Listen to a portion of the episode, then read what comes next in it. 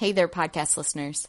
Since the time of recording this episode, we've changed our name to be Truist Leadership Institute. You can learn more about this podcast and about the Truist Leadership Institute by visiting us on the web at truistleadershipinstitute.com. And now, back to the episode. Welcome to Leadership Amplitude, a podcast production of the BB&T Leadership Institute. I'm your host, Anna Sladen and together we'll take a deep dive into leadership development and team optimization. But not just in theory. We'll be looking for those tips and tools that you can apply the very next time you're in your office so that you can make little changes that yield big results. We're joined by Dr. Steve Swavely from the BB&T Leadership Institute. We'll be going through a four-part series that focuses on employee engagement, specifically the missing links of employee engagement that you've probably not heard before. We'll also be identifying some strategies to improve your employees' engagement that you can start using right away. Thank you so much for joining us, Steve. Oh, it's a pleasure to be here. And, you know, I'm talking about one of my favorite things. That's engagement. I think it's really important for leaders to understand employee engagement. And um, I really enjoy talking about the research and what's going on in this area. Can you help us understand the, the term engagement and why it, it, leaders should even be caring about that. Yeah, why why you even care about engagement? Yeah. Sure, you know, well, the importance of employee engagement in, in the workplace was really first brought into focus by the Gallup folks at the Gallup organization, and they've been conducting an ongoing study for it's been over a decade now that examines engagement in the U.S. workforce, and their findings have identified and tracked three groups of American workers. Okay. The first group is a group that they call the actively engaged. And these are the folks in your organization that are self-starters. They're willing to go the extra mile. They give discretionary effort. Essentially, they're going to do whatever it takes to get the job done. And this group makes up only about a third of the U.S. workforce. In fact, oh, the actual figure is about 33%. And then there's a second group that the Gallup called the not engaged. And I love that term because it really describes what this group is all about. These are the folks that are doing just enough to get by. They're going to do what's expected of them, nothing more mm. and nothing less. And this group accounts for about half the U.S. workforce. Half? Yeah. Half of the workforce is just doing enough to get by? Exactly. Yeah, yeah, just pause and think about that for a second. But the good news is that this group represents a great opportunity for those leaders that can figure out how to tap into them and move them into that actively engaged group.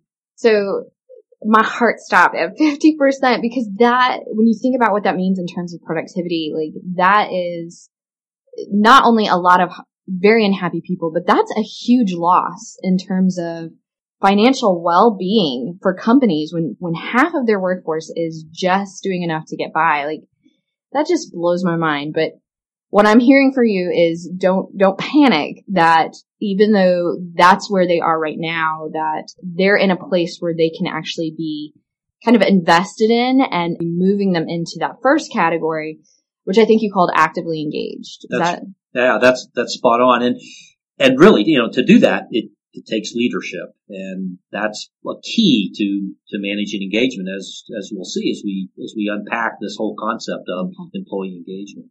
And, and you know, Anna, there's a there's a final group as well, and it's like 16%, right? Am I doing my math right? That's, yeah, that's exactly right. 16%, and these are called the actively disengaged. These are the employees that are either overtly or covertly trying to sabotage the efforts of the organization.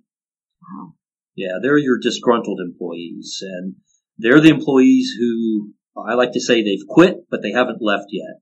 They stick around and try to spread their poison. Wow. While that number of 16% may seem relatively small, just consider this for a moment. It's estimated that each actively disengaged employee can infect seven others with their discontent. So it's, it is downright infectious. Yeah. Yeah. It, it represents an organizational cancer that really I don't think any leader can afford to not consider or to not pay attention to. Mm.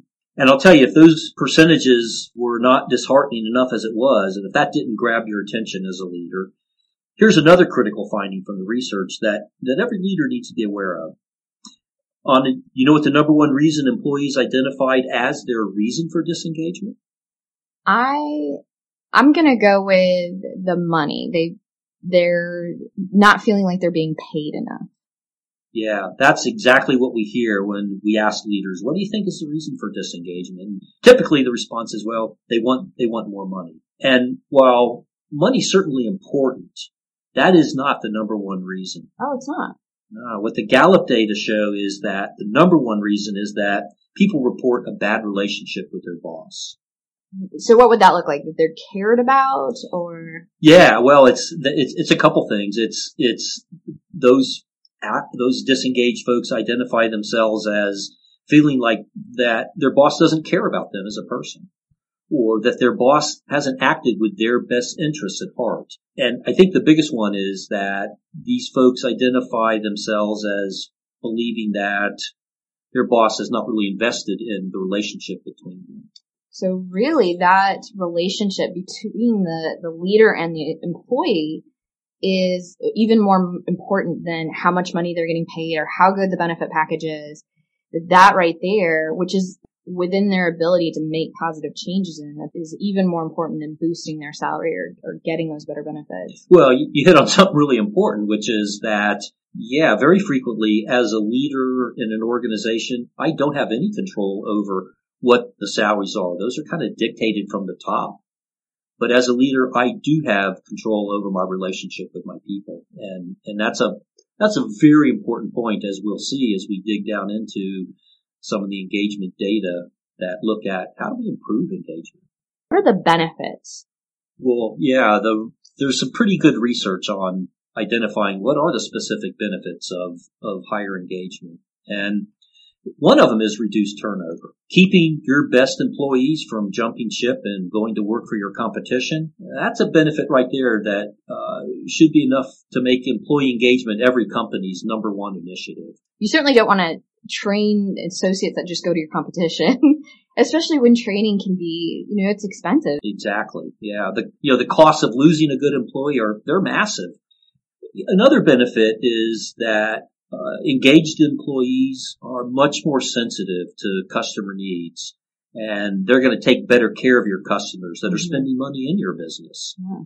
And then there's also increased productivity those engaged folks are much more productive. In fact, you can, you can chart the level of productivity within an organization just by charting their level of engagement. As engagement goes up, so does pro- productivity and vice versa. So making those little changes, it sounds like can really have a direct impact on the overall organization's bottom line. And, and that's one of the clear benefits of investing in engagement in your organization is increased revenue. And, you know, when you're maximizing productivity and you're increasing sales by improving customer satisfaction, your, your revenue is going to go up. But it, it's not just increased revenue, but also increased profits. You know, we know that increasing revenue is not enough. If, if as a business owner it costs me $10 to increase revenue by $5, well, that's, that's not that's good not good. No, Don't do that. but studies show that there's a really clear return on investing in employee engagement that hits the bottom line in a, in a really very positive way. A host of other benefits to a highly engaged workforce, things that when you hear them, you go, well, yeah, that makes sense. Things mm-hmm. like reduced legal costs, um, a more satisfying work environment for everyone, being identified as the employer of choice, which makes attracting great talent much easier. Then there's also the increased potential for greater creativity, just, just to name a few. So can you kind of paint the picture of of what the Leadership Institute is doing that's different from others out there that are already kind of working in engagement? Yeah, sure. I, you know, I, I think the, the BB&T Leadership Institute's approach to engagement, it really, it builds off the great work that's been done by Gallup, but it, it takes it to the next level by providing what I call a prescriptive approach. To explain what I mean by that, let me, let me start with our definition of engagement and then talk a little about our, our model of engagement. We define engagement as enthusiasm for and dedication to work that leads employees to enjoy performing at their very best. So it's not about getting the most out of people by burning them out or running them into the ground. It's about helping them get to a place where they really enjoy the work and they enjoy giving you that discretionary effort. We've developed an engagement model that begins with the alignment of purpose. And what I mean by that is it's, it's aligning three things. We're aligning what the employee's good at, what they love doing, and what the organization needs. Leaders have to really get deep into their employees' beliefs. This, there's a, there's a very well-known concept of, in psychology, and it's this idea that our beliefs create behaviors that get us the results that we see. And so if we want to change engagement, we want to change a person's behaviors, we got to look at what are the beliefs that are either promoting engagement or getting in the way of engagement. Mm-hmm. And that's what this model does. If you could imagine a graph, the vertical axis represents a measure of a person's beliefs surrounding what we call rational commitments to work. And the horizontal axis represents a measure of their beliefs as related to emotional commitments to work. And those rational factors on that vertical axis of the model represent employee beliefs such as, for example, um, I believe I know what I need to do to be successful in my job. I believe I have the freedom to do the work as I see fit. And the question is, do your employees believe those things to be true and how strongly? Mm. And then there's the emotional factors on that horizontal axis, which represent beliefs such as, I believe what I do in my job is important. I believe my efforts are being valued by my manager. When we first began talking about this model, we'd get asked, well, you know, how do you measure them? We said, well, that's a, that's a great question. And so we've over the last couple of years have developed a tool to measure an employee's beliefs around those two factors. Mm-hmm. And where those two factors intersect on that graph, they can be plotted and this provides a picture of employee engagement for, for leaders to begin to understand what's going on in their organization. We know that, for example, employees that score low on both the rational and the emotional measures, well, they're going to fall in the bottom left corner of that graph. Hmm. They'd be described as being in that actively disengaged group that the Gallup folks talk about. They're yeah. the folks that have quit but they stick around to infect others with their yeah. negative beliefs. I think the word you used was they were a cancer that cannot be afforded. exactly. Exactly yeah. right. Yeah. We also will have, by using this tool, the capacity to identify employees that score high on one of the factors, but not the other. Okay. And this would represent kind of taking that not engaged category mm-hmm. and breaking it into two groups. Okay. And again, remember, this is the group that they're doing just enough to get by on our model, the two types of employees that fall into that group are measured by the rational versus the emotional factors. If they score high on the rational factor, but low on the emotional, they'll fall in the top left quadrant of that graph. These are what we call consistent performers. They're consistent, but not necessarily giving you their very best. You might say they're consistently mediocre. Mm. And then in contrast, we have those employees that score high on the emotional factors, low on the rational. These are what we call the committed performers. They fall in that lower right quadrant of the graph. They're emotionally committed to the mission of the team or the organization, but they believe that there's a lack of clarity or lack of direction or some sense of autonomy is missing in their ability to achieve the mission that they're that they're so passionate about. So it sounds like that is that group that is at highest risk of um, moving on to a competitor and getting what they're missing to move into the the area where they're at peak performance. That this is where that reten- employee retention benefit comes into play. Absolutely, and you know when that happens and you you lose that employee to your competition, and they get what's missing in your organization somewhere else, now they become a high performer in organizations that are but competing you. against you. Yeah, yeah. exactly. Gotcha. Exactly right. Yeah. And of course, our goal is to develop a workforce that scores high on both those rational and emotional factors. Mm-hmm. You know, employees that, that fall into that top right quadrant of the graph, this is what we call devoted performers. These are the employees that are operating at that actively engaged level of performance, which by our definition are those employees that, that have that enthusiasm for their work and their dedication to it.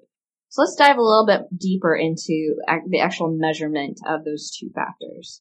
Yeah, well, as I said earlier, what we're measuring there are people's beliefs. And as we'll talk about in some detail in later sessions of this podcast, These beliefs are made up of six very specific drivers of engagement. Three of them are on the rational side of that model and the other three are on the emotional side of the model. The tool that we've developed is a tool that will help us measure them in a way that we can provide very specific feedback to a leader about each of the drivers. What this does is it allows them to know where to focus their resources that they want to dedicate to increasing engagement. So this model goes beyond just providing the leader with an engagement number. It gives them information on which drivers of engagement might need bolstering and just as important, where might they already be doing a great job? Okay. So kind of knowing what, what is not broken, that doesn't need to be changed, that is being effective, but then knowing where your growth areas are so that you can uh, make those changes to really improve it. Precisely. So, Steve, one of the other things I've heard you talk a lot about that I wanted to make sure we talked about today is this idea about missing links. Because what we know about the research is that even though people have been talking about engagement and trying to make changes in engagement for the last decade or so, that the numbers are not showing a shift. People are trying to make changes, but it's, it's not showing up in the numbers. So can you tell me about why you think that is happening? Yeah, sure. Absolutely. And you're absolutely right. It's, you know, we've been focusing on this for a decade now, and as you say, the shifting is just not happening. The the numbers just are they're they might be moving in the right direction, but they haven't really moved significantly enough to make a difference. Mm-hmm. And we believe there's three reasons for that. First, a poor understanding of the concept of engagement and motivation by business leaders. And we're going to be talking much more about that in our next session. Mm-hmm. A second related factor that I think is an important missing link is that there really is a very limited awareness of the core drivers of engagement in the work setting. You know, I mentioned that there were there are six drivers that we've identified as important in engagement. Those are coming from neuroscience. Mm. You know, today neuroscience is helping us in a tremendous way uncover what are the important aspects of engagement we have this technology that allows us to actually watch the brain think and process information. Yeah. And, and that's helping us understand a little bit more about what's going on in the brain of an engaged versus a not engaged person. And a lot of that science is now filtering down into our capacity to have impact on engagement in the work setting. Some fascinating stuff. And we'll talk more about that in session three. And then the third missing link uh, I think we've been trying to solve the engagement problem with only half of the equation. And the experience that we've gained over a decade of hindsight to reflect on along with that information that's coming out of neuroscience and what we're learning about engagement can be really helpful here. And we're going to discuss this missing link, that part of that engagement equation that we've not been paying attention to in session four. And, and on, I think by the end of session four, that listeners are going to have a much more accurate view of the steps needed to take engagement of their teams to the next level. And as you said in the beginning of the podcast, to really have some tools to be able to begin reaping more benefits of engagement that we've uh, that we talked about earlier today. Well, that all sounds wonderful, Steve. I can't wait to kind of process through and start unpacking more of this um, and finding out what we can do about it. I know next episode you said we'll be diving into motivation and pulling in some psychology um, and talking more about how motivation and engagement works. Yeah, and some of the misperceptions that people have about it. Wonderful. All right. Well, thank you so much, Dr. Steve Swavely, for joining us. Thanks to our listeners for listening, and we look forward to our next episode. It was a pleasure being here. Thank you. Hey there, podcast listeners. Look for us on the web at www.bbtleadershipinstitute.com for today's show notes or for additional information about the BB&T Leadership Institute. And if you like this podcast, check out the BB&T Leadership Series, an interview series hosted by Kelly King, Chairman and CEO of BB&T, featuring inspiring thought leaders like Dan Pink, John O'Leary, and Shawn Achor. Watch it now at bbt.com slash leadership series. Thanks again for listening and join us for another episode of Leadership Amplitude. Copyright 2018 by the BB&T Leadership Institute. All rights reserved.